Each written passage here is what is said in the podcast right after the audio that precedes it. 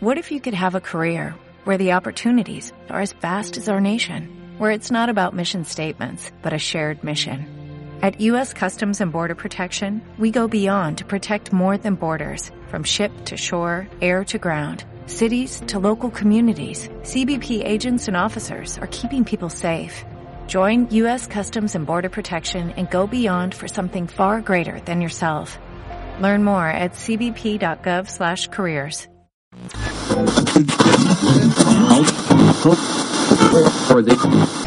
Estás escuchando Más Decibelios Podcast.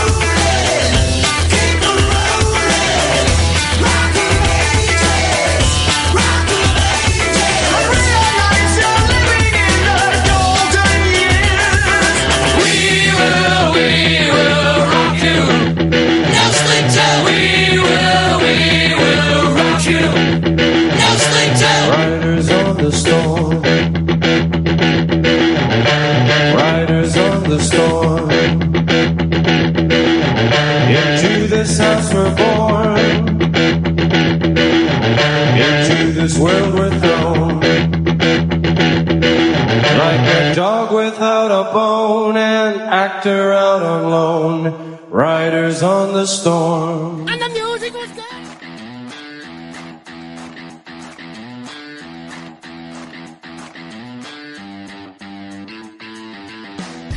Muy buenas amigos y amigas, ¿qué tal estamos? Espero que bien y perfectamente. Ya estamos a 27 de octubre, ya estamos en el cuarto capítulo de la primera temporada de Más Decibelios Podcast. Ay, que me quedo sin aliento. Y para los que no me conozcáis, soy Mario Decibelios, me podréis encontrar y podréis seguirme en Instagram, YouTube, eh, Facebook, Twitter, eh, bueno, pues como Mario Decibelios. Bienvenidos a toda esa gente que está escuchando el podcast en directo desde Telegram y desde cualquier parte del mundo. Y ya que hablamos de Telegram, eh, si estáis escuchando ahora en directo y no estáis metidos en este nuestro grupo, os invito a descargar Telegram y a meteros en Más Decibelios Group y más escrito con el símbolo más, ¿eh? Y así podremos interactuar en directo todos juntos y os podré leer y hablar con vosotros. Eh, son las eh, 10 en punto. Hoy empezamos eh, justos. Son eh, una hora menos en Canarias. Y bueno, un saludo a la gente de Telegram. Un saludo a toda la gente que está en directo aquí con nosotros. En gracias por estar ahí cada domingo a partir de las 10 de la noche como un clavo. Sois la hostia, sois geniales.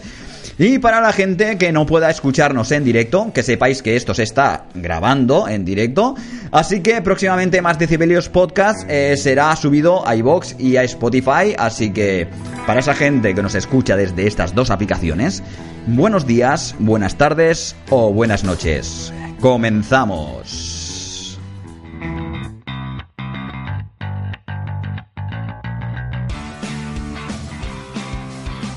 Y empezamos el programa como cada domingo, como no, con las meteoaventuras de Barton. Barton es un especialista en meteorología y cada domingo nos da su predicción del tiempo semanal.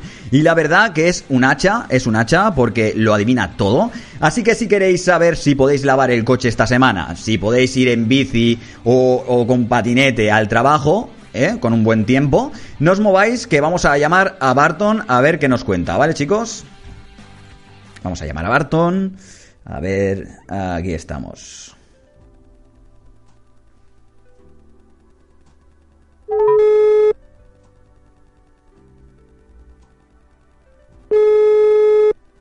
Barton. Hola, buenos días, Mari. Buenas noches. Buenas perdón, noches. Mario. Buenas noches, Barton. Un momento, ¿eh? Un momento. ¿Te, te esperas un momento? Sí, sí, Espera, sí, ¿qué te espero. Ah, no, no, espérate. Cumpleaños feliz. Oh, muchas gracias. Cumpleaños. No canto bien, ¿eh? Feliz. Bueno, bueno, Te cantas bien, cantas bien. desea- Muchas gracias. Eh, hoy es el cumpleaños del señor Barton, que cumple ni más ni menos que 18 añitos. No, 18 no, 34. No mientas, no mientas, ¿eh? Ya- Hombre, 34 bien ¿Cuánto? llevados, ¿eh? Que los del 80, 85, 84 eh, lo llevamos bastante bien, ¿eh? Bueno, ya estamos un poco cascados, ¿eh? Ya no somos tan jóvenes, ¿eh? Bueno, bueno, pero seguro, seguro que eh, tenemos mucha vida- vitalidad. Sí, sí, eso sí, eso sí. Bueno, ¿qué, Bueno, qué pues traemos yo- esta semana? Sí, sí, yo os, os haré la previsión del tiempo de la semana. Y bueno, eh, parece esto la película del Bill Murray de ¿Sí? Atrapado en el Tiempo. Hostia, muy buena, ¿eh? Por eso. Sí, sí, buenísima. Lo que pasa es que el tiempo está como, mm, por así decirlo, como congelado. Siempre pasa lo mismo. Ahora otra vez vuelve el veroño El Veroña. unos días más y tendremos temperaturas que de noche serán normales, frías o frescas en la costa, pero de día se dispararán y superarán los 20 grados de nuevo. 23 de máxima, por ejemplo, hemos tenido hoy en Sí. la ciudad de Barcelona, 24 en Badalona, en Madrid, por ejemplo, también se han superado los 20 grados, han tenido 22 y es que vuelve el veroño y será un tiempo que tendremos que ir como las cebollas, ¿eh? con varias capas otra, vez. Y además será el tiempo ideal para coger un gripazo o un resfriado de estos muy grande, porque durante la noche hará frío, pero durante el día pues calor y bastante calor hasta el miércoles. Madre mía. A partir del miércoles por la noche y el jueves sí que vendrá un cambio de tiempo para romper un poco la monotonía. Tendremos un frente atlántico, una borrasca y podrá dejar lluvias en Galicia y en Cataluña la noche del miércoles y las primeras horas del jueves habrá más nubes, bajará un poco la temperatura, ya tendremos máximas de 18, 19, se normalizará un poco la temperatura y habrá algún chubasco débil, débil y inconexo en la costa, básicamente. Que ya va bien, En el ¿eh? resto, sol. Que ya va bien, la- los chubascos flojitos. Sí, ya va bien porque ya sabes que la semana pasada hubo Uf, graves destrozos en Tarragona, en la Sí, espluga sí, del sí. Francolí.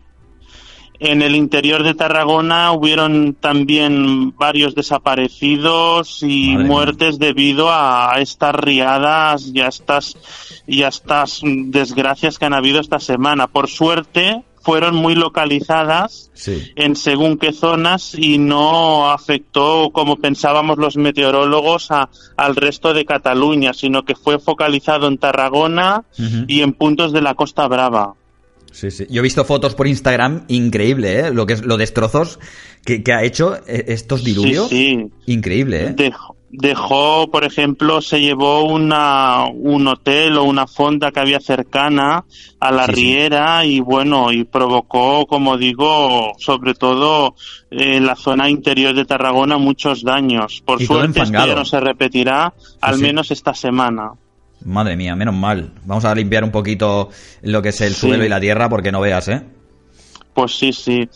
Y bueno, y como digo, nosotros de la semana será tranquila hasta el, como digo, el miércoles por la noche, jueves, que habrá algún chubasquito muy débil Bueno. y muy local en, en la costa. Y para el viernes y fin de semana, ojo, porque podría cambiar el tiempo. Aún ¿Para queda bien o mucho, pero podría para más lluvias y para que venga ya el frío el que toca para Bueno. que venga ya un cambio de tiempo y que vengan ya que la, durante el día ya no tengamos estas calores y esta bonanza ya se normalice ya el tiempo, ¿eh? con frío normal para finales de octubre, principios de noviembre. Vale, o sea que durante esta semana ya tenemos que eh, cambiar el armario. O sea, tenemos que guardar Sí. todo lo de verano. Hay que cambiar ya el armario a partir del jueves, miércoles, jueves, y hay que cambiar el armario porque ya por fin se normaliza esto y las máximas también serán eh, fresquitas o frías. Sí, sí, avisamos porque como tú siempre tienes razón, o sea, tenemos que avisar que a partir del jueves, chicos, ya ha dicho Barton que, que eso, que cambiemos de, vestu- de vestimenta y el Y armario ya de verano para invierno. fuera. Formato invierno ya. Bueno, Perfecto. invierno, finales de otoño, mejor dicho, pero ya con chaqueta y ya durante el día, al mediodía, ya no hará tan la calor que ha hecho estos días. Sí, yo ya estoy poniendo la calefacción, 20. ¿eh? Sí, sí, ya, ya tocará el calefacción y prepararlo todo ya porque ya la cosa empezará a hacer ya el tiempo normal que toca, porque tampoco es bueno que haga tanta calor Claro. y que no haga el tiempo que toca. Pues sí. Pues sí, porque si no, esto marea a cualquiera, ¿eh? Pues sí, al final nos volvemos todos locos, no Sí. sabemos ya qué ponernos. Ya te digo. Pues bueno, esta ha sido la predicción semanal. Y nada, Barton, ¿dónde podemos Vale. Bueno, me podéis encontrar en el canal de YouTube Las Metoaventuras de Barton. Eh, suscribiros si os gustan mis vídeos y tal, podéis dejar comentarios y también me podéis encontrar en Instagram como Toniga85, ahí suelo dejar avances de mis vídeos o suelo también hacer eh, poner fotos de los vídeos que voy subiendo y también me podéis encontrar en el Facebook que tengo también llamado Las Metoaventuras de Barton. Ahí me podéis subido, encontrar. Has, has subido un vídeo hace nada, ¿no? A YouTube ya. Sí, sí, sí. Es, hace esta semana he subido uno. Mañana seguramente subiré otro. Y para Halloween voy a hacer, como ya dije, algo especial. Un vídeo bastante divertido que espero que no os lo perdáis. Qué ganas tenemos que de estará verlo, muy ¿eh? bien. Sí, sí, estará bien y además tendrá un lado cómico que ya conviene en la sociedad actual siempre Pues sí. mostrar una vena cómica. Pues sí, hace falta, de verdad. Pues nada, muchas gracias, eh, Barton, por, Muchas gracias. por tu colaboración semanal, porque siempre estás ahí puntual y es que eres un crack. Eres un crack. Vale, pues muchas gracias y nada, y nos vemos la próxima semana. Muchas Y que gracias. vaya muy bien a todos. Adiós. Muchas, muchas gracias, Barton. Feliz semana.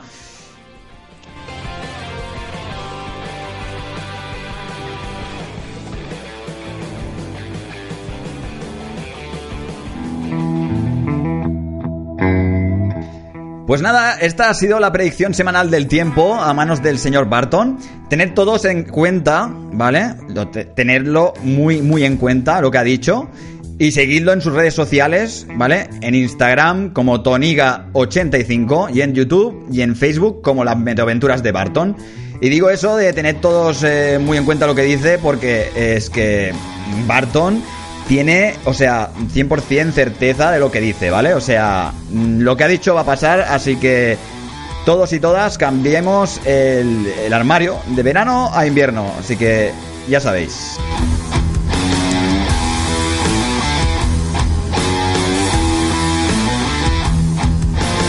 Y seguimos en Más Decibelios Podcast y seguimos con mi sección. Y hoy no vengo con noticias raras ni con recomendaciones de lugares exóticos, pero hoy sí que traigo eh, preguntas que seguro que muchos y- de vosotros y muchas de vosotras os hacéis a menudo y con estas preguntas os traigo sus correspondientes respuestas. Vamos, vamos, vamos con la primera pregunta que seguro que muchos os hacéis. ¿Cuánto, cuánto cuesta fabricar un euro? A que muchos os habéis preguntado, ¿cuánto cuesta hacer el dinero? Pues yo os traigo la respuesta ahora mismo.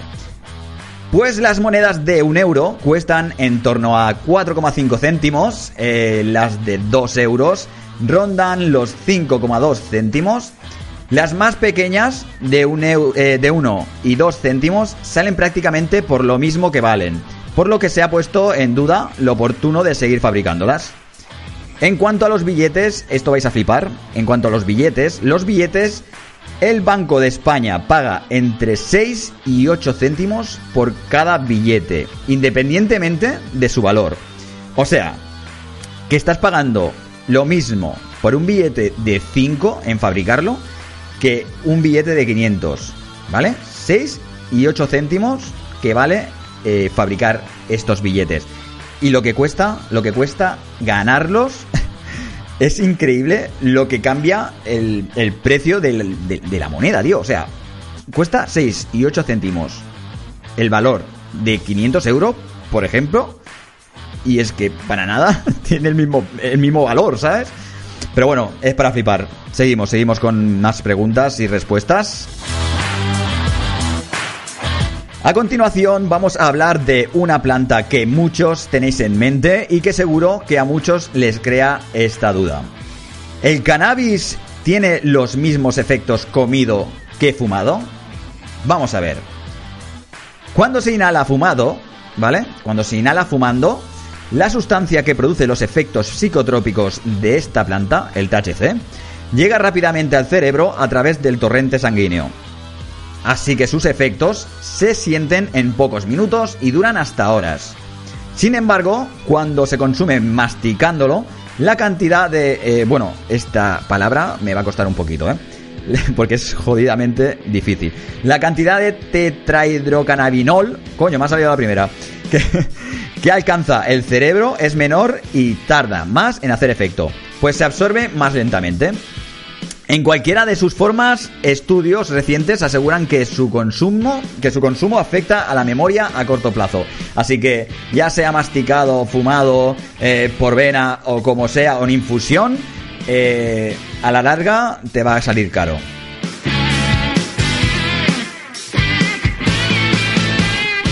Con la siguiente pregunta, seguro que a más de uno y a más de una le voy a quitar sus dudas. Vamos a ver, ¿a dónde va a parar el dinero del que se incauta la policía? ¿A dónde va a parar ese dinero? A ver, pues os lo explico ahora mismo.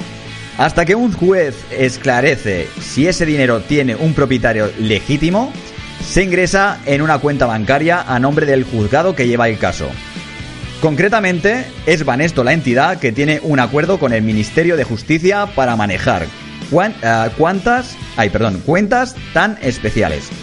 Y si la eh, sentencia determina que ese dinero incautado tiene un origen ilegal, los fondos pasan a ser propiedad del Tesoro Público. O sea que eh, mucho dinero que es súper sucio mm, y, o sea, súper negro, va a pasar a la propiedad del Tesoro Público. O sea, la, la gran mayoría, vamos. Vamos ahora con una pregunta, una pregunta que vais a fliparlo, ¿vale? Porque yo la leí y dije, madre mía, ¿cómo puede ser esto? Que yo me quedé flipando porque yo pensaba que, bueno, ahora os lo explico, ¿vale? ¿Por qué salen canas? ¿Quién sabe el por qué salen canas? Muchos dicen, muchos dicen que, bueno, que es porque, porque estás estresado, porque la vida te ha machacado. Pues no. Os lo voy a explicar. Naturalmente, el color de nuestro cabello es blanco. O sea, es blanco desde que nacemos, ¿vale? Y su, color es un tipo de armadura que lo protege del daño. O sea, que tenemos color encima del blanco. Conforme nos hacemos viejos, eh, tendemos a perder la melanina que produce el color del pelo. Por lo tanto, no es que nos salgan canas, sino que desaparece el color de nuestro cabello. Pues para que veáis que cosas como estas, eh, bueno, eh, es que son preguntas que dices, hostia, ¿por qué me salen canas? ¿Porque estoy haciéndome viejo? Pues no.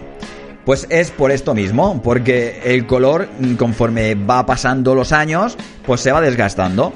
¿Y por qué se desgasta? Pues supongo que es porque eh, tienes un mal cuidado o te lo cuidas, pero no lo suficiente. Y es por eso que no salen canas, amigos y amigas. Vaya hombre, por Dios, ¿eh?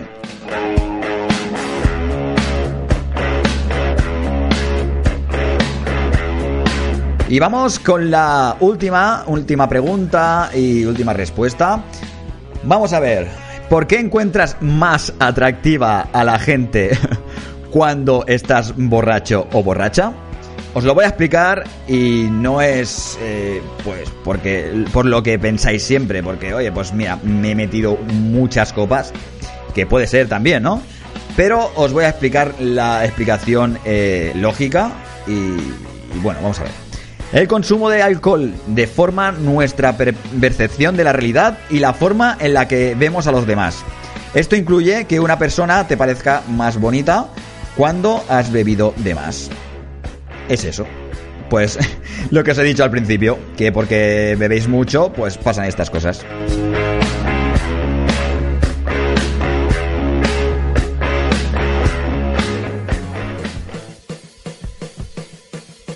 Y bueno, hasta aquí mi sección de hoy porque tenemos muchas secciones muy interesantes por delante y siempre se nos echa el tiempo encima, y lo sabéis.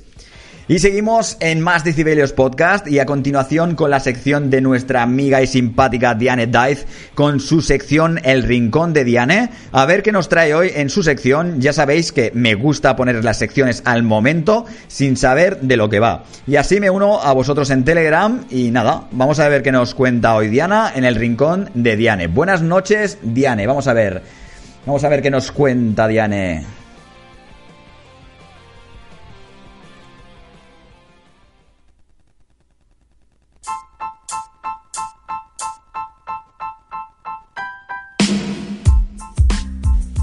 Hola Mario y buenos días, buenas tardes y buenas noches un domingo más aquí en Más Decibelios Podcast. Vamos a empezar en el rincón de Diane. Y yo soy Diane Daiz y vengo con muchas ganas porque esta semana sois vosotros los que habéis decidido de, de qué vamos a hablar en esta sección.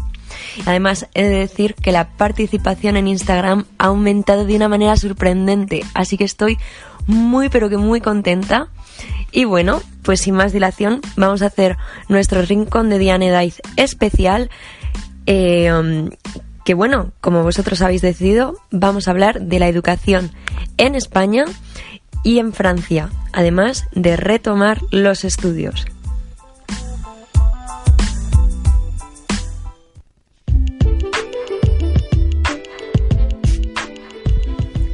¿Creéis que retomar los estudios es una buena idea? Esta es una de las preguntas que os he hecho esta semana en mis stories de Instagram, a las que, bueno, estoy sorprendida gratamente no solo por el nivel de participación que habéis tenido, porque son más de 20 personas las que habéis eh, contestado, así que muchísimas gracias, pero también estoy gratamente sorprendida en el, bueno, sabiendo que no soy yo la única persona que retoma los estudios tarde, lógicamente, pero que no esperaba que tantos de vosotros estuvierais en este momento en mi situación. Así que bueno, yo voy a explicar un poquito mi caso y luego vamos a comentar directamente lo que vosotros me habéis respondido. Yo, eh, um, bueno, cuando tenía 17, 18 años empecé la universidad, eh, empecé dos carreras con un año de diferencia y las dos me las dejé. Luego empecé la universidad a distancia pensando pues que quizás eh, iría un poco más con, con mi estilo. Y bueno, pues por circunstancias de la vida me tuve que, mudar a Francia y le dije a la universidad a distancia que hasta luego Lucas. Y bueno, pues con el tiempo no he dejado de estudiar, me he sacado diplomas independientes, me saqué un diploma de wedding planner, me saqué un diploma oficial reconocido por el Ministerio de Trabajo en Europa de venta especializada en espacios de ocio, pero a día de hoy todavía siempre me, me estaba como que remordiendo el gusanillo de, de los estudios superiores. Entonces este año he empezado lo que viene siendo eh, un método de alternanza en la universidad. Quiere decir que necesito tener una empresa junto con la universidad para poder hacer una semana de universidad y una semana de prácticas, una semana de universidad y una semana de prácticas. Y así me estoy sacando un diploma universitario técnico que llaman aquí, que se hace en dos años y eh, es un diploma que se llama técnicas de comercialización. O sea que está muy bien, si yo lo quiero seguir puedo hacer un año más y me equivale a tres años de grado universitario y ya luego pues con otro año más ya tendría el máster. Así que es algo diferente que en España, eso lo vamos a comentar luego, pero primero vamos a ver vuestras respuestas. Y es que, bueno, Adrián ML89 dice que es lo mejor que se puede hacer. Estoy de acuerdo contigo, Adrián. Luego tenemos a Marta que dice que es algo de muy valiente, que si lo haces es porque de verdad lo quieres. Nuria nos comenta que imposible que qué pereza. Luego tenemos a Nay de Gatones que dice que después de 10 años trabajando se metió en diseño gráfico y que ya está acabando y que está muy feliz. Luego tenemos a Xavi que dice que es un poco palazomil, pero que hay que formarse y que renovarse, que si no no hay curro. Lidia nos dice que personalmente es la mejor que ha podido, la mejor decisión que ha podido tomar, que le ha dado rumbo a su vida. Ricardo nos dice, te quedas descolgado y acaban puteándote. Bueno. Luego tenemos a Sonia P. Valero que dice que rectificar es de sabios y que si realmente es lo que te gusta, debes cumplir tus sueños. Verónica dice que está muy bien, que eso solamente puede aportar cosas mejores. Jordan Drudis nos dice que el saber no ocupa lugar y que el lugar se sentó en el suelo, que siempre es bien mejorar en la vida. Paloma nos dice que es una decisión como cualquier otra, que a veces depende de la persona muy bien o pues no tan bien. Cristel nos dice que piensa que es de sabios, que no es perder el tiempo y que no es absurdo, que a la larga te das cuenta de cosas. Cecilia nos dice que nunca es tarde para seguir aprendiendo, que el saber no ocupa espacio. Sole nos dice lo mismo, que nunca es tarde. Además, Sole tiene, tiene una gran historia y es que después de muchísimos años retomó los estudios con dos hijos ya bastante grandes y eh, hizo finanzas, eh, si no me equivoco, y administración de empresas. Y bueno, sabiendo que tuvo un accidente y que tuvo que operarse dos veces. Así que una madre retomando los estudios, un accidente que se tuvo que operar dos veces y aún así sacó la carrera con una media de 9, ole sole, menudos ovarios. Luego María nos dice que si te gusta y te llena puede ser una experiencia muy gratificante. Y bueno, así tenemos un montón de noticias más, eh, perdón, de respuestas más. Como eh, Ganon88 que nos dice que él es lo que está haciendo y que mejor tarde que nunca.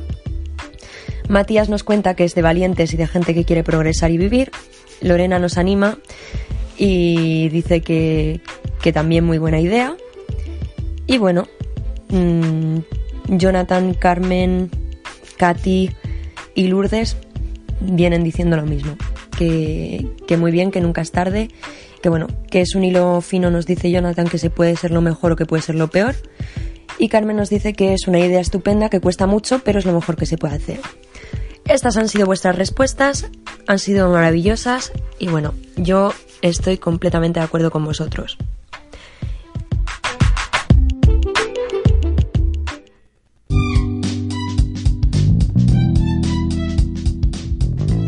Bueno, ahora voy a hablar de las diferencias que hay entre España y Francia a nivel educativo. Y quiero agradecer a mi hermana Paloma, que lleva casi ya siete años aquí en Francia estudiando y viviendo con mi familia, eh, que ha podido ayudarme porque la verdad es un quebradero de, ca eh, de cabeza cuando intentáis poneros en el contexto educativo francés conociendo nuestro, nuestro sistema educativo español, que consta de parvulitos, educación primaria, educación secundaria, ciclos o bachillerato y universidad, punto pelota. Bueno, pues aquí todo viene siendo bastante similar en cuanto a parvulitos y ya luego la cosa se desmorona completamente, amigos. Porque eh, hablamos directamente de que, bueno, pues la maternelle, que es lo que viene siendo parvulitos, luego existe la petite, moyenne et grande section, que es pequeña, media y grande sección, que, si no me equivoco viene siendo la, la maternelle. Luego está la educación primaria Y ya luego aquí, para rizar el rizo, amigos, los franceses, ellos hacen de sexto hasta primero. Porque ¿para qué empezar por el principio si podemos empezar por el final? No sé, pregunto. Entonces, bueno, el caso es que ellos, una vez, eh, de hecho, tienen el instituto dividido en dos. Lo dividen en college y luego en lycée. Tú cuando ya terminas el college, que es como viene siendo la mitad, sabiendo que a la primaria, en vez de seis años, creo que le echan solamente cinco, tienes que pasar un, un examen muy importante y que se llama el brevet. Y luego este examen va a decidir, eh, bueno, vas a decidir tú si quieres tirar más hacia ciclos entre comillas o si quieres tirar más hacia el bachillerato.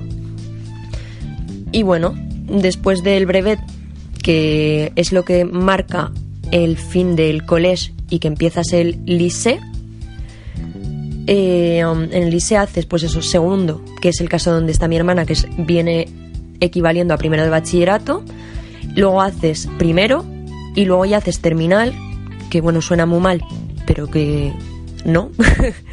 y luego ya haces lo que viene siendo el bachillerato para ellos o el baccalaureat, pero que no son dos años, sino que es un examen simplemente que, uh, que lo o sea, una vez tú lo pasas, pues ya puedes acceder a, a los estudios superiores. Vaya, que el baccalaureate este viene siendo como la selectividad para nosotros más o menos. ¿Es un quebradero de cabeza? Sí. ¿Os habéis quedado todos con cara de póker? Pues yo también, imaginaros yo. Entonces ya luego, pues si cogéis los estudios superiores, podéis hacer lo que viene siendo un BTS o un DUT, que es lo que he hecho yo, bueno, lo que estoy haciendo yo, que os equivale a un nivel BAC, que el BAC es el baccalaureate este, más dos, que viene siendo como si hacéis dos años de universidad, pero muchos más concentrados. Luego ya puedes añadir un año más, que es la licencia, y un año más, que es el máster. Y bueno, es decir, como diferencia principal, además de que es un jaleo monumental, en Francia los diplomas tienen mucha más validez que en España. Es decir, tú llegas y tienes un diploma y puedes verificar que tienes este diploma, ya simplemente por eso puedes, o sea, puedes tener hasta más dinero por ello, puedes ganar un salario mejor. Luego, otra diferencia que encuentro en el sistema educativo francés que no está en el español es que la educación superior pública es gratuita, amigos. Sí, señor. O sea, me parece algo maravilloso porque, sinceramente, hay que pagar alguna tasa, sí, pero bueno, yo estoy en una universidad pública. En el caso de que yo estuviera en una universidad privada con el tipo de. con la metodología que yo estoy haciendo que os he explicado antes, mi empresa me pagaría mis estudios, así que yo no pagaría nada más que, pues eso, la tasa de vida de estudiante, que creo que son 99 euros al año y punto pelota. Y, eh, bueno, simplemente creo que ahí nos damos de morros en España, sinceramente, porque la universidad pública en España ya me parece una tomadura de pelo a nivel económico, pues la universidad privada no hablemos. Ahora sí, si nos vamos aquí a la universidad privada y que no haces la metodología de alternance, pagas. Pero pagas bien, ¿eh? También. Eso también hay que decirlo. En cualquier caso, esa es otra diferencia. A nivel de becas, en mi tipo de metodología con la alternance no tenemos becas porque como estamos ganando un sueldo, pues no se nos concede una beca. Pero si no, a nivel becas en los otros estudios, todo depende, pues como en España, sinceramente, de, de pues el, el salario que tiene tu familia, el nivel económico de tu familia, de cómo tus padres trabajen, de tu situación en general. En ese sentido no cambia mucho. Lo que sí que puedes acceder es a ayudas de eh, um, alojamiento. Es decir, mm, por ejemplo, yo estoy independizada, yo puedo pedir unas ayudas al gobierno para, eh, pues eso, para pagar el alquiler. Mm, te pueden enviar ciertas ayudas. Entonces, pues mm, luego también si trabajas y puedes pedir algún tipo de ayuda, lo que se llama la prima de actividad. Pero bueno, no tiene que estar eh, relacionado con, con los estudios directamente. Puedes quizás pedirlas, pero no está simplemente relacionado con los estudios, está un poco relacionado con todo el mundo que trabaja y que quizás necesite este tipo de ayudas. Y bueno, eh, me han preguntado también respecto a los exámenes en Francia y en España si hay mucha diferencia. Y bueno, yo ni, a nivel eh, controles de clase, etcétera, no he visto una gran diferencia. En estos momentos estoy haciendo bastantes exámenes a nivel práctico, por ejemplo, me ponen un texto, pues redáctame un informe, o mm, pues en economía me ponen noticias de economía o artículos de economía y tengo que relacionarlos con cosas que hayamos dado en clase. ¿Quebraderos de cabeza? Sí. Eh, pero lógico y práctico, pues también.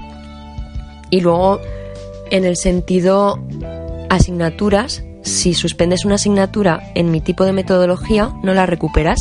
Si te hace toda la media de las asignaturas y estás aprobada, pues estás aprobada. Si no estás aprobada, pues mala suerte. Así que sinceramente, mm, bien, sí, pero hasta aquel punto.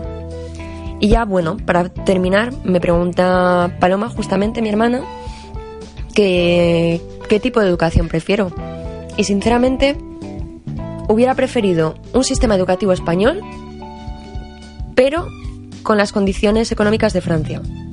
Creo que estamos muy bien preparados en España, tenemos un nivel bastante alto de educación eh, en nuestras universidades, pero reconozco que no es fácil de accesibilidad a todo el mundo y me hubiera gustado mucho que, eso pudiera cambiar, sinceramente.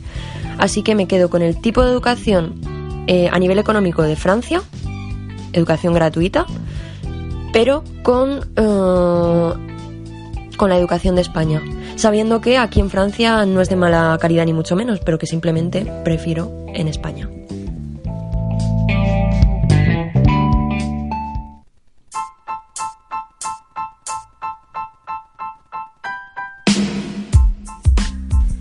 Y bueno chicos, esto ha sido todo por el programa de hoy. Quiero agradeceros muchísimo vuestra participación porque habéis participado mucho más desde el primer programa en el que hay el Rincón de Diane hasta hoy.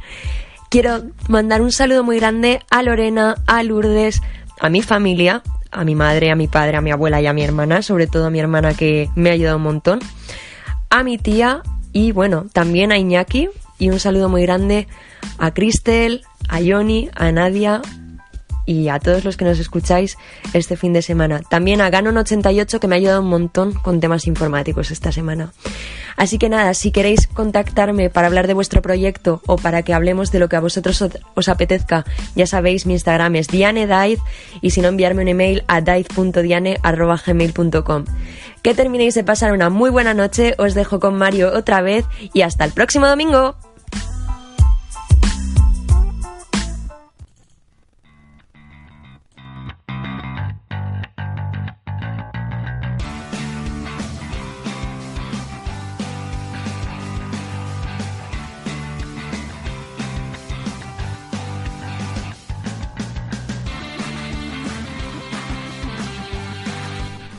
Pues este ha sido el rincón de Diane, como siempre, entretenido y esta vez didáctico. Ya sabéis, amigos y amigas, eh, podéis seguirla en su Instagram como Diane Daiz, eh, la última I en Y, por favor, para ver sus trabajos y su día a día y así podréis interactuar con ella. Y nada, vamos a ver, vamos a ver con qué vamos ahora. Vamos a ver, eh, seguimos en el cuarto capítulo de Más Decibelios Podcast. Eh, son las 10 y 33, una hora menos en Canarias. Y a continuación vamos a hablar de cine con Matías Balmeida. Este hombre de verdad siempre me sorprende. Eh, lo sigo en Instagram y está todo el santo día viendo películas y bueno, en estrenos y en está todo el día viendo pelis. Vamos, que no para. A ver, ¿qué nos trae hoy domingo 27 de octubre? Vamos a ver, buenas noches, eh, señor Matías Balmeida. Hola Mario de Cibelios y compañía, soy Matías Balmeida y vamos a hablar un ratito de cine. Y bueno, comenzamos esta semana con un gran evento que se encuentra en Madrid, en los cines Proyecciones, que es el Festival de Nocturna, donde ponen un surtido de películas de terror que no está nada mal.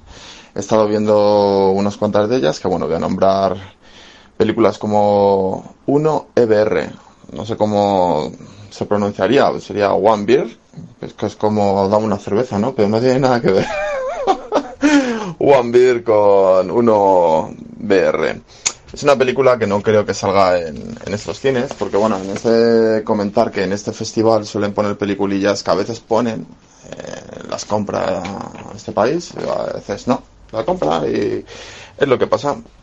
El problema del cine que claro, eh, hay una media aproximadamente que de, en cada país, aproximadamente a la semana, salen unas 125 películas en todo el mundo. Y tenemos ciento y pico países. No sé si llegamos casi a los 200 países en, en este planeta. Así que luego, por suerte o por desgracia, para mí, para uso personal, todas estas opiniones para mí, bueno, son de uso personal. Por desgracia, pues, y siendo cinéfilo español, pero en todas las salas de cine, mínimo, si hay unas salas ¿no? de 10 unos cines de 10 salas, perdón, que, que me lío, pues tres o cuatro salas tienen que estar dedicadas a, al producto, al producto español, que para mí principalmente es muy difícil encontrar una película más o menos buena eh, hecha aquí en España, porque la verdad es que son películas repetit, repetit, repetitivas. Eh, si me voy a tirar un poco piedra sobre mi propio tejado, valga la redundancia, pero es así. Eh, por ejemplo, en los cortometrajes que suele haber en este festival, suelen haber, pues suelen poner un corto, un corto y luego una película, ¿no? Entonces, la mayoría de los cortometrajes, bueno, sale la gente diciendo, joder, muchas gracias por colaborar con nosotros, es una gran posibilidad de que se descubra el cine, porque no sé qué, bla, bla. Vale, dices tú, joder, pues mira, pues este director, pues, pues fíjate, está ahí, está haciendo, ha hecho una cosilla, ha hecho un cortometraje, qué guay, ton- te quedas así si vas por primera vez al, a festival de estos, dices, qué bien, ¿no? Que, que se lucha por la cultura bla bla bla bla, no sé qué, agradecimientos por dar, no sé qué, cuántos, empiezas a ver el corto y ya de repente, que si sale Dani Rubira, que si sale Lidia Vos, haciendo de Lidia Vos, Dani Rubira haciendo de voy a intentar hacer un papel serio, pero solo con mi cara la, gente se ríe. Eh, es como, oh my god, no dejan pie a la gente que realmente, pues bueno, que tiene me- menos medios para hacer este tipo de cosas. Y yo creo que se debería dar más campo abierto a todos esos cinéfilos que están que tienen que poner dinero de su bolsillo, que no pillan dinero del Estado, porque la verdad que hay una corrupción en el tema del cine que eso sí que es de terror. Que por cierto, bueno, voy a destinar este programa al, al terror y he tenido un enfoque terroríficamente auténtico.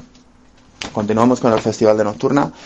Puede saludar, incluso me firmó Alex Proya, que es el, el director de. O Proyas, no sé cómo se dice. El director del Cuervo. El Cuervo es una película que me marcó mucho en mi infancia. Es como que la vi y, bueno, incluso me hizo más, más gothic de lo que era. Y, bueno, por su estética y toda la historia que tiene de, de vengar ese protagonista que interpretó Brandon Lee, que se dejó, ese sí que se dejó la vida en, en esa película porque se lo ventilaron de, de un balazo, como bien sabéis muchos. Y quien no haya visto esta película, pues se la recomiendo 100%. Yo creo que es una película que, que hay que volver a ver. Y bueno, ya que se acerca pues el tema de Halloween, pues vamos a hablar de un poco de cine, cine oscuro, cine dark, por así decir. Continuamos. Hay una película que, que pude ver ayer, se llama Z. Y bueno, es de las típicas peliculillas de... No quiero hacerles spoilers, así que bueno. Continuamos, seguimos hablando de cine. Y bueno, la semana que viene os haré un breve resumen de todo este... Porque no he terminado de ver este festival, de todo este festival. Os recomendaré alguna película que seguro que podréis ver online, por así decirlo, un poco, un poco pirata, porque es muy difícil de que, de que lleguen a España este tipo de cine. Y bueno, vamos con los clásicos. Hablar un poquito de la película de Sam Raimi, eh, Posesión Infernal. Fue una película que me marcó bastante. Fue la primera película que vi cuando me quedé solo por hacer, por así decir, una fiesta de pijamas. Mi primera fiesta de pijamas de toda mi vida. Recuerdo que, bueno, en esa casa habían aproximadamente pues 10 niñas y un colega y yo. Y era como, ole, qué guay, ¿no? Bueno, estábamos ahí entre que éramos un poco vergonzosos, todos rodeados de niñas. Y, nada, vimos eh, Posesión Infernal. Impresionante. Yo creo que por eso sigo soltero, porque cuando hay una relación es como una posesión infernal. Ja, ja, ja, no hace gracia, venga, continuamos. Viva San Raimi, bueno, y recomiendo a todo el mundo que vea esas películas como Posesión Infernal, Terroríficamente Muertos, Evil Dead y tal. Y bueno, que luego a su vez hizo la gran serie que seguro que recordáis como Sena, que de Sena salió Hércules, pero vamos, Sena es como Oh my god. Eh, continuamos, vamos a hablar un poquito de del exorcista. Voy a contar algunas cosas, algunas cosillas que pasaron en el, en el rodaje, un rodaje que duró aproximadamente casi tres años de película.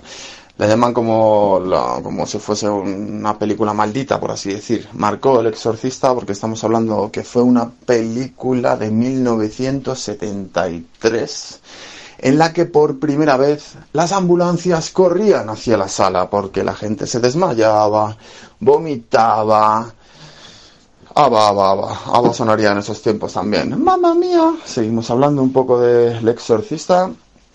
Fue un rodaje muy largo porque tuvieron muchos problemas en el, en el set. Por ejemplo, en la casa de, de donde se grabó todo el tema del exorcismo y tal, pues mm, sí, el- se quemó gran parte al poco tiempo de rodaje. Luego no llegó, eh, se perdió una de las figuras que no sé si recordaréis, para esa gente que la, que la hayáis visto y que no, tenéis un gran privilegio y podéis verla, que es una gran obra maestra, una película de cinco estrellas se perdió una figura que sale, eh, bueno, con el miembro levantado, sale empalmado, el- como el diablo, con la mano alzada también, y una serpiente que, bueno, que es, digamos que las, muestra lo que es la sa- sabiduría, por así decir.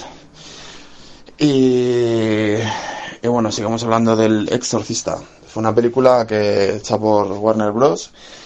eh, que tuvo que estar dando seguridad a, a la chica que interpretó el papel de Regan, porque bueno, años después, durante dos años, porque había un montón de cristianos y gente fanática que bueno, que estaba un poco loca con el tema de que se pensaban que, que Regan era de verdad y iban a por ella porque pregonaba la palabra del, del demonio. Así que una locura, una locura de película que yo creo que marcó, vamos, en la historia del cine. Al principio el padre Merry iba a haber sido eh, Marlon Brandon, pero como dijeron que podría quitar mucho protagonismo a, toda la película, como viene, como ha llevado haciendo en todas las películas Marlon Brandon, que se come la pantalla, bueno, se comía la pantalla, pues nada, al final cogieron al, al cura que cogieron y, y ya está, salió lo que salió. Principalmente el protagonista era el exorcista, él, el padre Merry, que es súper cachonda la película porque vamos, desde que entra por la puerta cuando va a hacer el exorcista, el exorcismo, eh, está la niña ahí, Merry, llamándole, ¿no? Que es como, wow, mira, mira, entra para adentro que no eres tú la que te espera.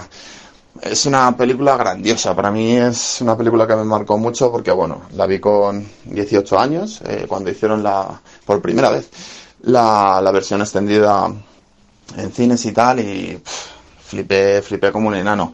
De pequeña, de pequeña no solía ver este tipo de películas porque, bueno, tenía muchos frutos de imaginación y tal, y veía nada un poco, me flipaba y luego, buf, le daba mil vueltas.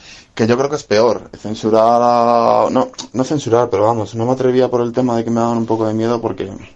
Pero vamos, censurar cualquier tipo de cosas, claro, al no verlo y ver un poco, luego te imaginas más y ¡brum! Venga, continuamos. Eh, bueno, voy a contar alguna anécdota, rápida del, del exorcista, como por ejemplo cuando estáis viendo la película, la madre lleva a su hija, ¿no? A que le hagan unas radiografías, tal, que se la meten algo, unas agujas por el cuello, tal, es un, un tanto atroz y ya, bueno, una de las veces sale, está esperando en la sala de espera la, la madre y dice, doctor, cuando sale, doctor, ¿qué le está pasando a mi hija? De repente el doctor se pone enfrente de la madre y le, se saca un paquete de tabaco de la camisa, del bolsillo de la camisa, se enciende un piti, le echa el humo en la cara y le dice a la madre, "Mm, no sabemos lo que le pasa a su hija, tócate los webs. O sea, un médico que se enciende un piti y le echa el humo... Madre, impresionante. No sé quién era el malo en esta película, pero vamos, te paras a pensar, hay un policía que, que va atrás, claro, hay una serie de muertos en la película y tal, ¿no? Y bueno, cuando va cogiendo a los a la gente para hacer ciertas preguntas, como al padre Carra, al etc., pues, pues claro, le, empieza a hablar de sobre el caso, oye, ¿y conoces a no sé qué, no sé cuántos? Y siempre termina diciendo, "Mm, ¿te gusta el cine? ¿Te gustaría venir conmigo al cine? Y dices, pero bueno, ¿y este tío está currando? ¿O se está intentando follar al cura? ¿Se está intentando follar al, otro sacerdote? Tal? Es impresionante la película. De verdad, es una, es una gran película, una obra maestra, se puede caer. Tiene humor, tiene terror, tiene de todo. Bueno, terror, humor sobre todo, porque claro, que el príncipe de las tinieblas le diga, cuando le están haciendo el exorcismo, que estaba Merry ahí santiguándola y tal, y le, le diga, Carral, dale por el culo para que se calle. O sea, que diga eso, el príncipe de las tinieblas es brutal.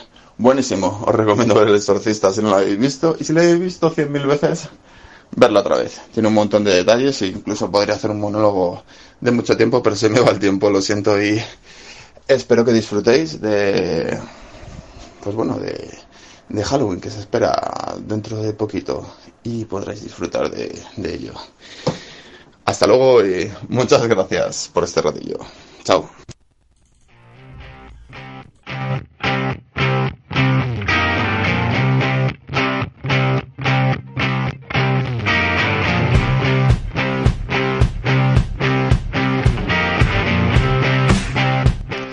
Pues esta ha sido la sección hablando de cine con Matías Balmeida. Podéis seguirlo en Instagram como Matías barra baja Balmeida y veréis que lo que digo, que es un friki y un entendido de cine, no es una exageración.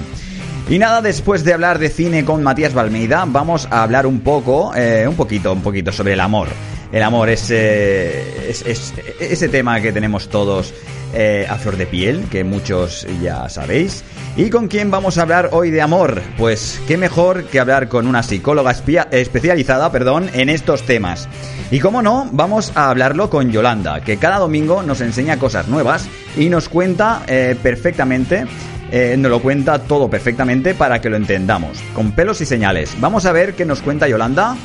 Buenas noches, Yolanda. Hola amigos, aquí estamos otra semana más en Más Decibelios Podcast. Esta semana os vengo a hablar de algo que nos vuelve locos, nos trae de cabeza, nos hace perder el sentido, hace que no tengamos razón, que nos volvamos ciegos. Tiene solo cuatro letras y se llama amor. El amor es una experiencia que el ser humano vive con mucha intensidad, con además con mucha gratificación. Y durante mucho tiempo ha sido como una incógnita, incógnita el saber qué es lo que nos produce sentir eso, sentir esas emociones, sentir que el pulso se nos acelera, que nos falte el apetito, que tengamos unos pensamientos como obsesivos y recurrentes sobre la persona que nos atrae, que nos gusta, que la deseamos. Pues la verdad, y en recientes estudios se ha demostrado que no es el corazón el que tiene aquí un papel importante, sino el que domina la situación y el que controla es el cerebro. Porque a pesar de que el amor forma parte de nuestra historia, de nuestro arte, de nuestras canciones, poemas, pinturas, esculturas, representaciones, todo aquello que podamos imaginar en películas. En las últimas décadas del siglo XX se ha dedicado a estudiar el por qué nos volvemos de esta manera cuando tenemos este sentimiento o esta emoción, que incluso a raíz de los estudios que se han realizado se ha reconocido que no es una emoción, que no es un sentimiento, sino que es un proceso biológico. ¿Con esto qué quiero decir? Pues que es un mecanismo de nuestro cuerpo igual que el alimentarse o que el dormir. Nuestro cerebro segrega unas hormonas, la dopamina sobre todo, la norepinefrina, serotonina, oxitocina y vasopresina son las principales que hacen que tengamos el sentimiento de apego, eh, que tengamos una exaltación o que incluso, bueno, nuestro metabolismo se acelere o incluso perdamos el apetito. O si queréis ir más allá, incluso se ha demostrado que la fidelidad también tiene una parte biológica, es decir, que nuestro cerebro es responsable también un poquito de ello, quitando ya luego los valores o las creencias que tengamos y que nos haga también tomar decisiones. Así que vamos por partes. Vamos a intentar explicar la neurobiología del amor. ¿Qué quiere decir esto? Vamos a, bueno, en este caso os voy a informar un poco cómo actúa nuestro cerebro sobre el estímulo que nos, nos gusta o nos atrae y entonces de esta manera también poder buscar una justificación o incluso pues dejar ya de culpabilizarnos por ciertas cosas, de sentirnos atraídos por ciertas personas o incluso por ciertas situaciones. Porque gracias a Helen Fisher, una científica que se ha basado, sus estudios han basado precisamente en estudiar el procedimiento que utiliza nuestro cerebro en el enamoramiento. Así que, en primer lugar, cabe aclarar que básicamente el amor es muy parecido a una droga. Los centros neuronales que se activan con el encuentro de una persona que nos atrae son exactamente los mismos que se activan con el consumo, por ejemplo, del alcohol, del tabaco y de otras sustancias adictivas. Eh, también hay estudios que mm, corroboran este, este, esta afirmación que os acabo de dar y que realmente, por ejemplo, cuando una persona nos deja y todavía nosotros sentimos tenemos nuestro bueno enamoramiento todavía en, en trabajo, se podría decir, eh, que padecemos similitudes, o sea, los efectos son como si fuera el síndrome de abstinencia. Es muy curioso, ¿verdad? Pero sí, por esto eh, se determina que el amor es como una droga. Porque además, si os dais cuenta, está ligado a tener ciertas recompensas en la relación el sentirse querido, el sentirse escuchado, el sentirse protegido. ¿Y esta sensación placentera, quién la provoca? Pues la provoca la dopamina que activa diferentes partes del cerebro para provocar, pues bueno, diferentes reacciones fisiológicas. Entre ellas sería el aumento de la frecuencia cardíaca o el aumento de la presión arterial. Por lo que ocurre que cuando eh, la dopamina interviene, pues ya sea en este caso, por ejemplo, en hombres, eh, el físico es el, el, principal estimulante, porque ellos son seres más visuales. Y en cambio, las mujeres, pues bueno, es un poco, pues ya se involucran otros sentidos. Entonces, el tacto, el olfato, mmm, por ejemplo, pues de eso, ¿no? Detectando feromonas, que lo que esta conjunción del efecto visual en el hombre y las feromonas en la mujer, lo que pretende es generar un binomio, que es al fin y al cabo, y el objetivo final es el apareamiento. Lo que pasa que hemos evolucionado socialmente y esto de perpetuar la especie, pues como que ya no se lleva tanto. se lleva más pues cubrir unas necesidades fisiológicas, ya sea pues no tener pues sexo, por ejemplo. Así que cuando recibimos los estímulos externos, aquellos que estimulan nuestro cerebro, pues empieza a segregar la dopamina, que es la que hace que eh, todo se relacione un poco. Una vez que se inicia este proceso, hay que tener en cuenta que una de las zonas más importantes de, la liberación de la dopamina es en una parte del cerebro que está situada mm, cerca de la base, ¿vale? Como si dijéramos aquí en la parte de atrás, donde el cogote, para que, porque si empiezo a utilizar aquí términos bastante complicados de, bueno, pues tendríais que empezar a, googlear y buscar, ¿dónde está esto? Pues bueno, para que os hagáis un poco la idea, la parte de la base del cerebro es la que se encarga un poco de esto. Y esta área, que es, eh, pues una de las, es más grande, eh, en las mujeres se activa principalmente, sobre todo en el orgasmo, en una relación sexual. Por eso, eh, las mujeres que pues tienen parejas que les estimulan bastante, pues tienen la posibilidad de tener más orgasmos y más duraderos, más duraderos que los hombres. Y esto hace que se involucren emocionalmente con sus parejas sexuales. De ahí que a veces nos enganchemos a, a ciertas personas que no deberíamos, como ya os he hablado antes, el ser humano, pues, bueno, en, cuando establece este tipo de relaciones, pues espera una recompensa. Entonces, y una motivación, ¿vale? Que es lo que le surge el estar con esta persona, y no solo en el aspecto sexual, sino también hay algo que nos atrae, ¿no? Que, bueno, que aparte, pues, las conexiones, ¿no? Que hablamos muchas veces. Eh, pues aquí el que interviene es la oxitocina y la vasopresina, que lo que produce es un sentimiento de vínculo y de conexión con la otra persona. La oxitocina seguro que os sonará mucho por el tema de las mujeres embarazadas eh, a la hora de provocar el parto, por ejemplo, es la hormona que se utiliza ¿no? para ayudar a dilatar y sobre todo pues eh, cuando ya la mujer pues ya ha concebido a su hijo y se lo ponen encima pues en nuestro cuerpo segrega esta hormona básicamente para poder generar el vínculo con, el, el bebé. Pero ¿qué pasa en los hombres? Pues los hombres en lugar de producir oxitocina producen vasopresina ¿vale? Que con ella pues se genera la necesidad de defender lo que podrían percibir como suyo. En este caso es la pareja. La, vasopresina, la vasopresina hace que el hombre sea más reactivo ante la invasión de un intruso. Esto explica a veces que puedan llegar a ser un poco más celosos.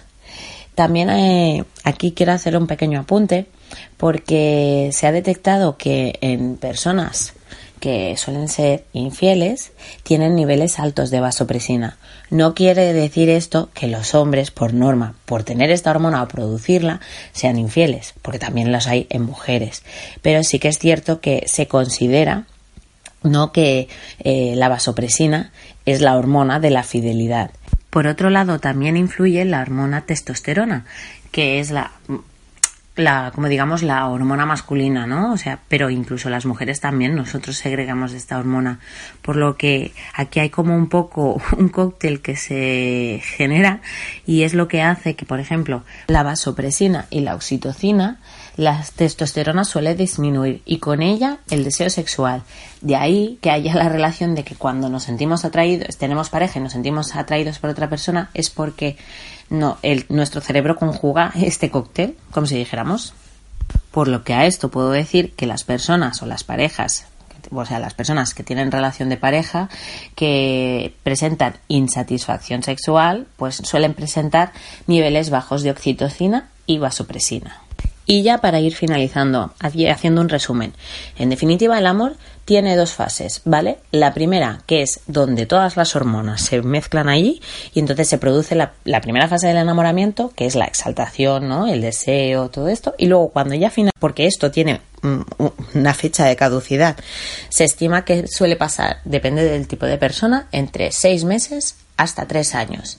Y a partir de este periodo, pues claro, eh, esta fase eh, con el ritmo cardíaco acelerado, bueno, todo lo que es la sintomatología física desaparece. Y entonces ya entran en juego pues una segunda fase que podríamos decir que es cuando empezamos a sentir pues bueno eh, que las relaciones pues van más allá de algo más físico vale pues ya las las conexiones, las cosas en común, el respeto, este tipo de valores y de creencias que nosotros ya disponemos y que es, por ejemplo, pues si queremos alargar una relación o no. Es decir, ya aceptamos a la otra persona como es.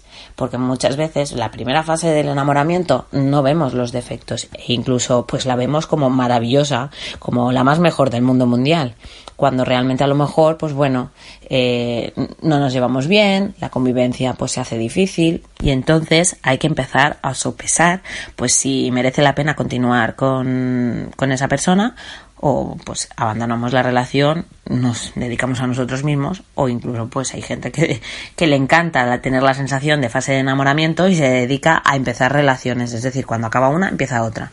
Pues básicamente ¿por qué? Porque está eh, pues podríamos decir que es adicto a esa fase del enamoramiento.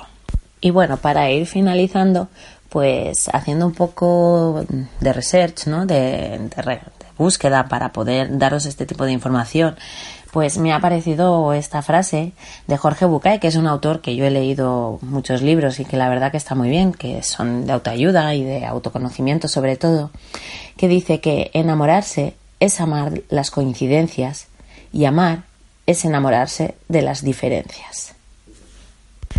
Que al principio todo es muy fácil y muy bonito y ver pues a nuestra pareja como muy ideal, pero con el paso del tiempo pues bueno, esto se va complicando y uno se tiene que esforzar, ¿no? para poder hacerlo.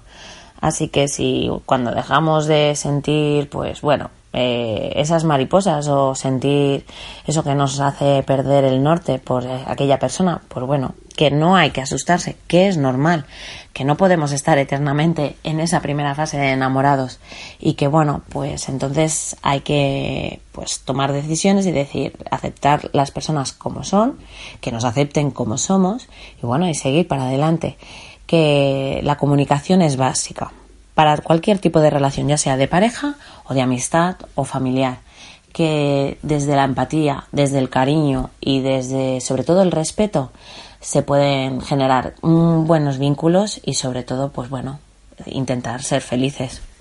Así que nada, espero que os haya gustado esto.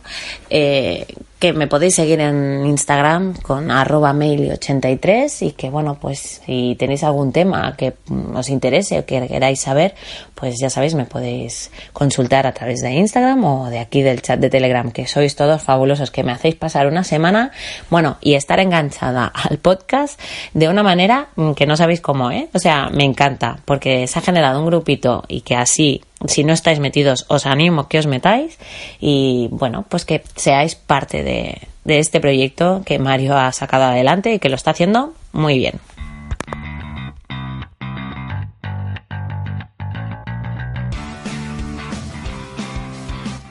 Pues muchísimas gracias Yolanda por tus palabras, la verdad. Y bueno, eh, ya veis eh, cómo os habéis quedado. Eh, esto es lo que pasa cuando te enamoras, ¿no? Y la verdad que eh, Yolanda, como gran profesional que es eh, de psicología, eh, pues la verdad que tiene un poco de razón, por no decir que la tiene toda.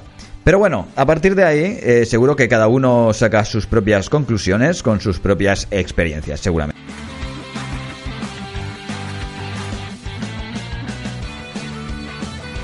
Y ya estamos en la recta final de Más Decibelios Podcast y como siempre vamos con las preguntas que hago por Instagram y lo que me responde la, me responde la gente. Si queréis participar en estas preguntas eh, solo tenéis que seguirme en Instagram como Mario Decibelios, muy fácil. Así que sin más dilatación eh, vamos a seguir con la sección de preguntas y respuestas de Instagram. Hoy, como he dicho en Telegram, eh, que estamos en directo desde Telegram, estamos chateando ahí con la peña que está en directo ahora mismo. Que Andrés hoy no va a poder estar aquí con nosotros, ha tenido un percance, pero lo tendremos el domingo, la semana que viene, ¿vale? No os preocupéis, así que yo sigo con la sección, aún así lo echaremos mucho de menos, y yo lo echaré más, pero seguimos.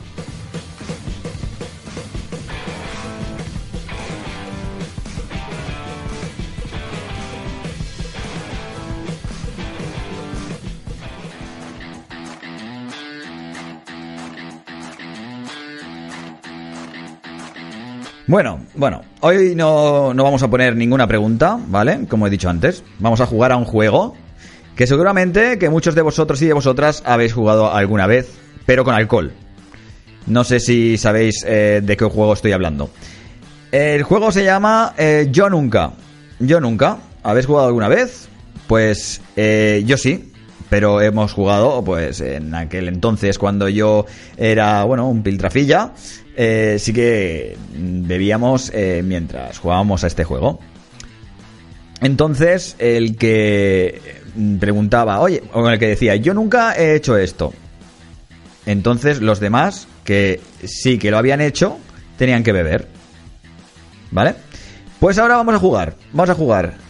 Y la gente de, de Instagram me, me decía, me ha puesto, me ha escrito, eh, les he dicho por los stories, vamos a jugar a Yo Nunca. Pues la gente me ha escrito. Bueno, eh, no voy a decir nombres porque son bastantes eh, Yo Nunca, así que vamos a comentar a ver qué tal. Vale, uno me ha dicho, yo nunca he probado el pienso para perros. Pues la verdad, yo ahora, ahora mismo en este juego me voy a sincerar, ¿vale? Yo todo lo que me han dicho, ¿vale? Todo lo que me han puesto, voy a decir, eh, voy a ser totalmente sincero. Yo nunca he probado pienso para perros. Pues sí, yo lo he probado. eh, no sé lo que habéis hecho vosotros, si habéis probado el pienso para perro o no. He, probado el pienso para perros, para gatos, he, probado el pienso y las golosinas que venden para ellos. La verdad que, bueno, es que lo que es la comida de gato, tío, o ¿no os parece apetecible, tío? ¿No no os parece rico? Y, bueno, el olor de lo que es el, el pienso de perro y...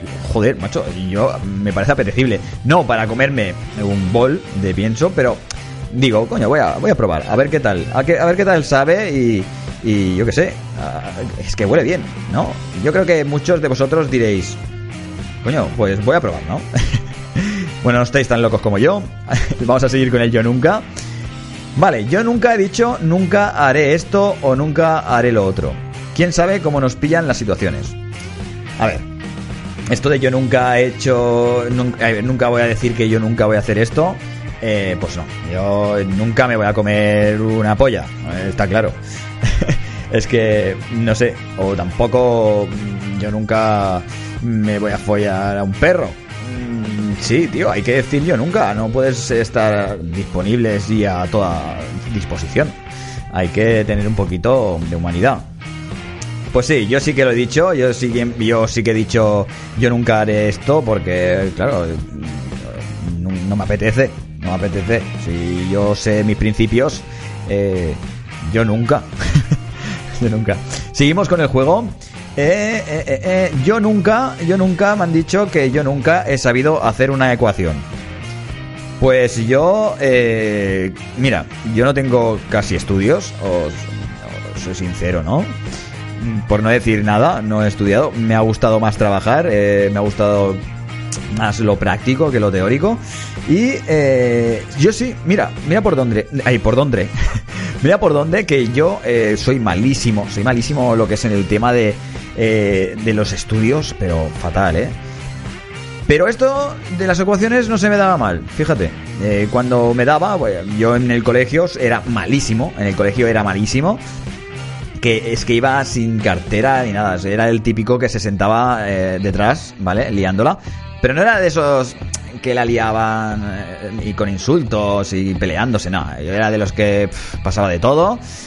Eh, pero bueno, me tenían cariño, ¿no? Entonces la cosa es que a mí me decían, venga, va Mario, eh, que si apruebas este examen, eh, te apruebo el trimestre. Venga, va. Bueno, y, y mira, el Mario pues sacaba 8, 8, 7 y medio. Lo que pasa que siempre he sido muy vago.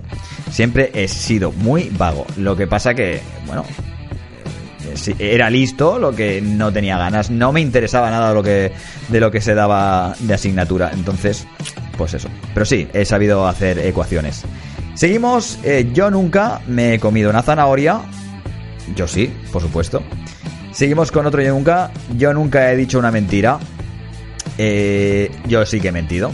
He mentido por mi bien y por el bien de los demás. Porque a veces una mentira eh, vale más que hundirte la vida, ¿no?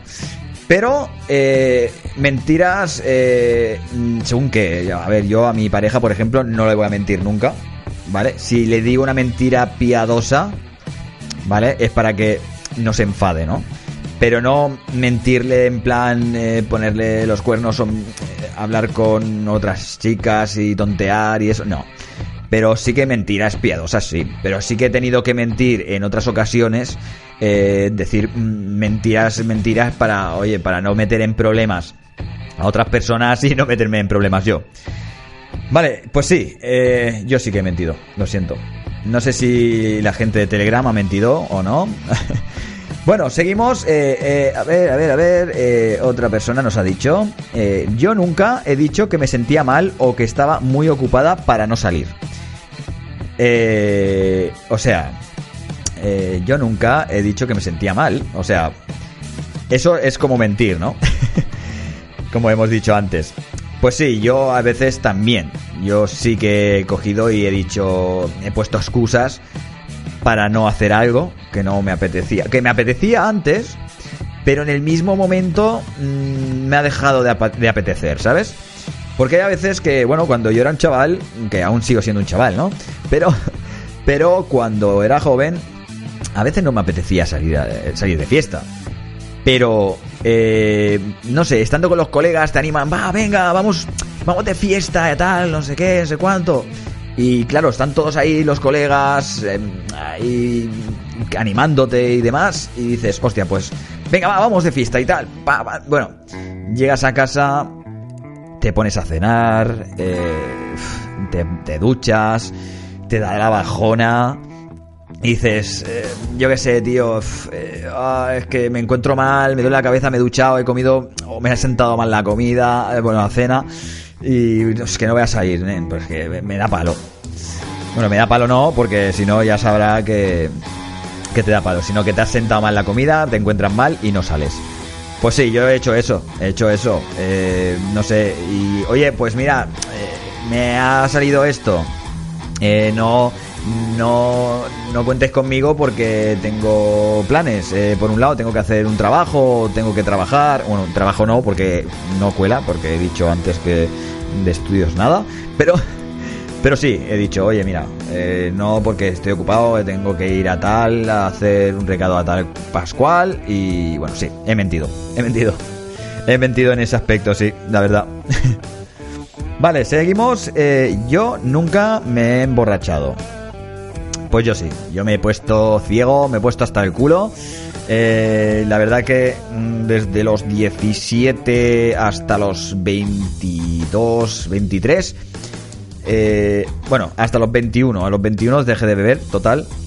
Pero hasta los 21 eh, he, sido- he- trabajado en la noche, he sido DJ mucho tiempo y eso conlleva a, bueno, a bebidas eh, gratuitas y bueno, a que te conocen en todos los garitos de alrededor de tu discoteca y que también te invitan a beber, a chupitos y bueno, que sí que he pillado unas turcas muy guapas, pero siempre eh, he pillado turcas de estas del puntillo. Yo siempre he sido muy graciosillo eh, en el momento de que me he emborrachado.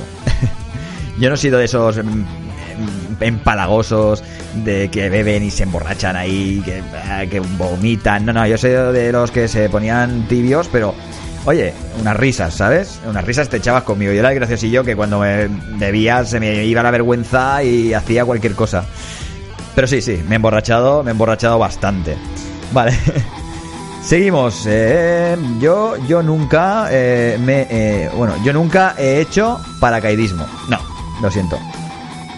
Lo siento, pero eso eh, yo no lo voy a hacer en mi vida. O sea, tengo pánico. eh, mira, es que eh, nunca he cogido un avión en la vida porque me da pánico. Me da pánico estar a tantos kilómetros de altura, ¿vale?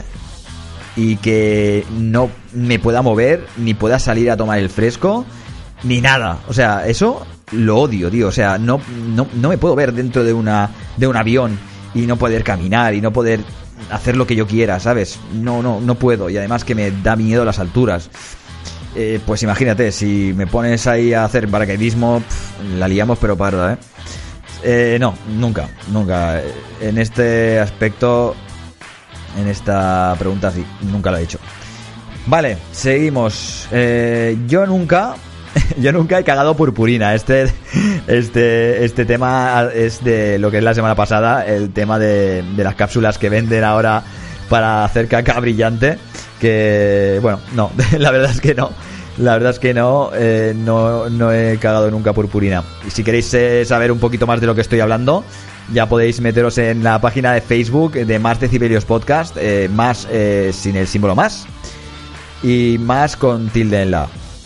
Y ahí sale una pequeña descripción de lo que estamos hablando de eso de cagar purpurina. Seguimos eh, con el yo nunca. Yo nunca digo nunca. Pues mira, yo lo acabo de decir dos veces, así que sí, lo he dicho. Eh, vamos a seguir, son las eh, 11 y 12, una hora menos en Canarias, es prontito hoy, ¿eh? hoy se nos va a hacer el programa cortito, porque el Andrés nos ha dejado con el culo al aire, pero bueno, se le perdona porque Andrés es buen tío. Seguimos, yo nunca, yo nunca, yo nunca. Yo nunca comería bichos. Yo creo, eh, yo creo que sí que he comido bichos de pequeño. La verdad que, bueno, veía animalitos pequeños. Si los animalitos grandes se pueden comer, los animalitos pequeños también. Así que sí, yo he comido bichos, he comido hormigas. Eh, gusanos no, los gusanos se los dejaba a mi primo, que mi primo se los comía de tres en tres. Y encima se comía las orugas, tío. Era asquerosamente asqueroso. Pero bueno, ahí está, vi- vivito y coleando. Vamos a ver qué, qué nos están diciendo por Telegram. A ver. eh, eh. Yo llevo ya dos meses sin probar alcohol. Muy bien, Adri. Perfecto. Adri nos dice que lleva dos meses sin probar alcohol. Eh, lo mejor que puedes hacer, y la verdad que sienta muy bien. Y eso de salir por la noche, igual, si sales, y luego del día siguiente no tener resaca, es un agradecimiento total 100%. Diana dice que yo estoy bebiendo muy poco porque le he, pusado- lo he pasado muy mal. Hace poco pensaba que iba al hospital del dolor que tenía. Es que el alcohol es como decíamos antes, que el alcohol te hace ver las cosas desde otra perspectiva y además que no es bueno, no es nada bueno. O sea, ya no, ya no son buenos los refrescos que se mezclan con el alcohol. Pues imagínate el alcohol que se mezcla con los refrescos que son malísimos. Pero bueno, la cosa es que tenéis que dejar eh, el alcohol, eh, fumar, esto es malísimo. Yo estoy con ello, con mi pareja estoy eh, machacándole todo el día. Bueno, machacándola no, pero... Perdón, sí, sí que le digo que deje de fumar porque es malísimo, es malísimo.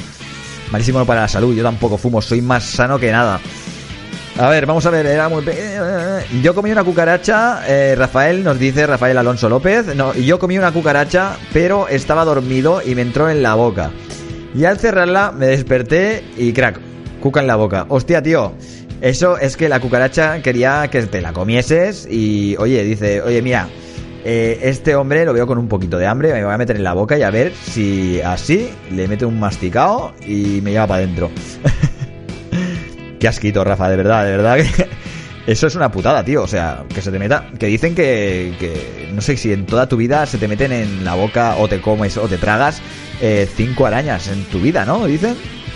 Mientras estás durmiendo. Que claro, es que cuando estás durmiendo, cualquier mm, insecto, cualquier cosa que pase por la, por, por la habitación, se te puede meter en la boca, tío. Es increíble. Bueno, seguimos eh, con Yo Nunca. Estábamos aquí hablando con la peña que está en Telegram, en directo conmigo. Adri, Rafael, Sol, Diana. Eh, estamos todos por aquí ahora interactuando. Y nada, vamos a seguir con el juego. Yo nunca, yo nunca, eh, yo nunca, digo nunca, este ya lo tenemos. eh, yo nunca comería bichos también. Yo nunca he intentado mover cosas con la mente, sin resultado. Pues oye, tío, eh, yo sí que lo he intentado porque era pequeño y bueno, ah, os, os- acordáis de lo que es el, el juego de magia borrás, ¿no? Eh, ¿Quién no ha tenido el, el juego, la caja de magia borrás con el conejito saliendo del gorro?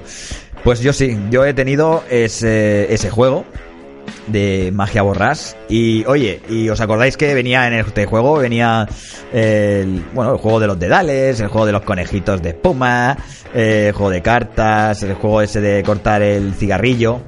Y también venía en el juego de magia borrás eh, venía lo que es el tema de una varita una, varita varita mágica de esas sí esa que eran negras con la punta blanca no la de Harry Potter que son un trozo de un trozo de, de esto de perdón, un trozo de ramita de árbol.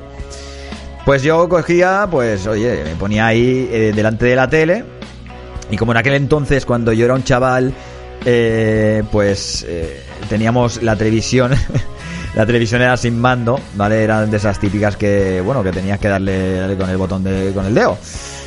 Y bueno, pues eh, una vez me puse delante de la televisión, digo, voy a ver, tío, que estoy hasta los huevos de que mi padre me- mis padres me digan, Mario, levántate, Mario, levántate a cambiar el, canal, porque esto era así antes, ¿eh? El niño en casa pringaba, el, que cambiaba de canal era el niño.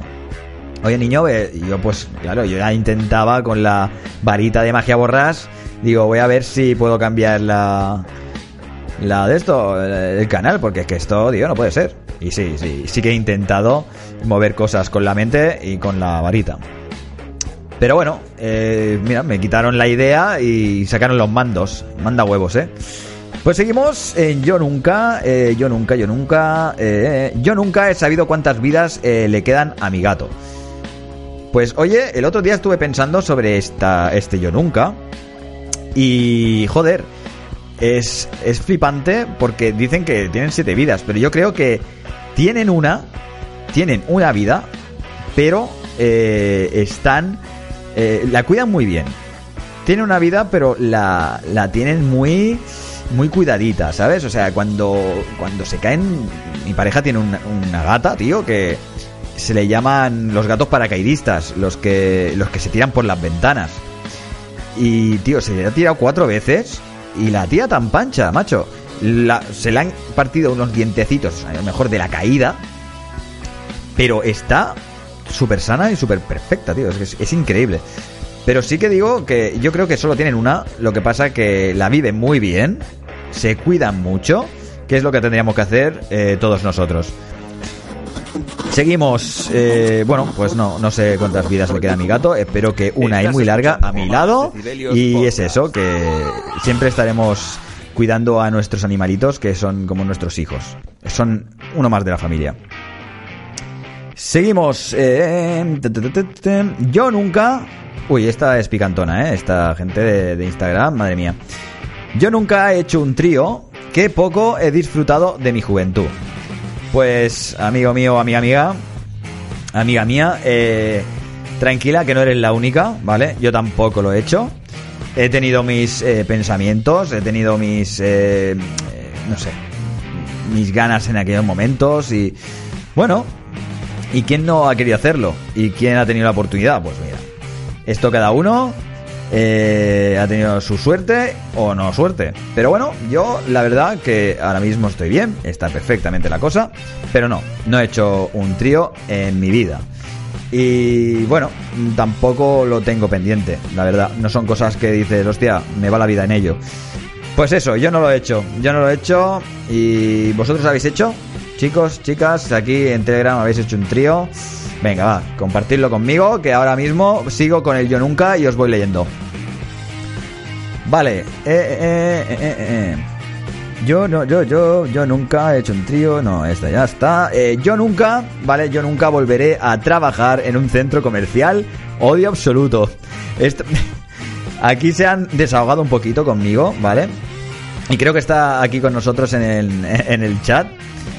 Pero bueno, eh, yo, si. Centro comercial, centro comer- Es que, ¿sabes qué pasa? Que yo desde los eh, 16, 17 que salí del colegio, sí he salido tarde porque he repetido varias veces.